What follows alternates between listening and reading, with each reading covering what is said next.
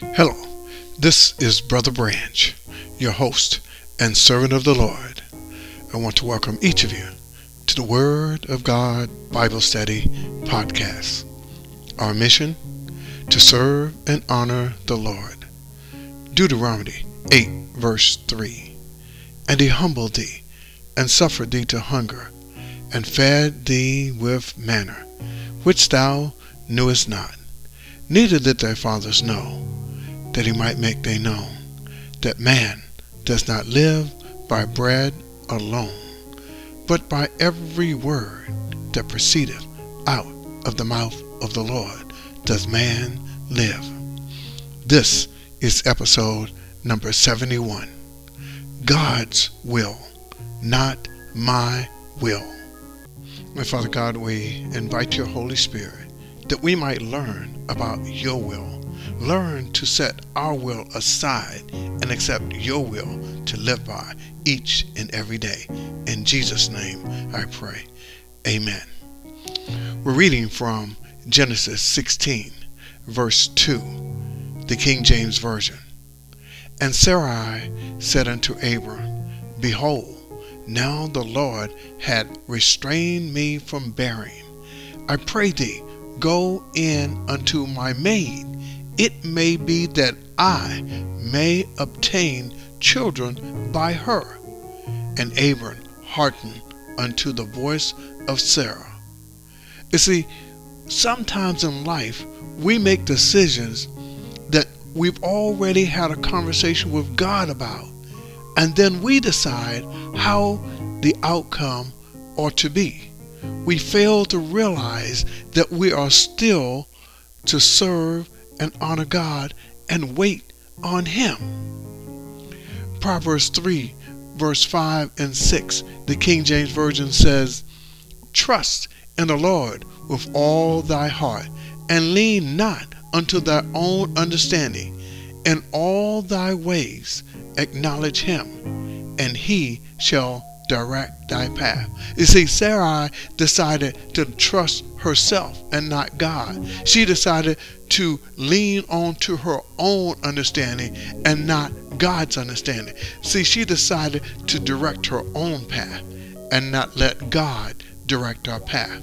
We must wait on the Lord, trust on the Lord, let Him lead, and let everything come out according to His will and not my will. We're reading from Jeremiah 29, verse 11, the King James Version. For I know the thoughts that I think towards you, says the Lord, thoughts of peace and not of evil, to give you an expected end. God has a plan for each and every one of you. God's thoughts are thoughts of peace and not evil. God wants everything perfect for each one of us. We have to submit to His will.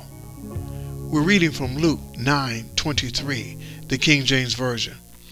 And he said to them all, If any man will come after me, let him deny himself and take up his cross daily and follow me. See, we have to put self aside, deny, take up the cross, accept Jesus, follow him according to his will, not my will. Jesus calls us to follow him. We're reading Psalms 119, verse 105, the King James Version. Thy word is a lamp unto my feet and a light unto my path. Say, I live in darkness, and all around me is darkness, and without the right light.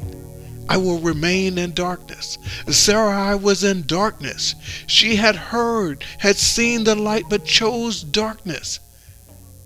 We must choose light that light is the path of Jesus. That light will order our path into righteousness, His righteousness.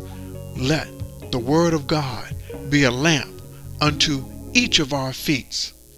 We're reading from James 1, verse 5, the King James Version. If any of you lack wisdom, let him ask of God, that giveth to all men liberally and unbraideth not, and it shall be given him. If you lack wisdom, if you fail to understand, you are confused, you don't know how to get out of a situation, call on God and ask God to give you wisdom to get through this situation. Had Sarah asked God, What is it, Lord, you would have me to do? God would have ordered her steps.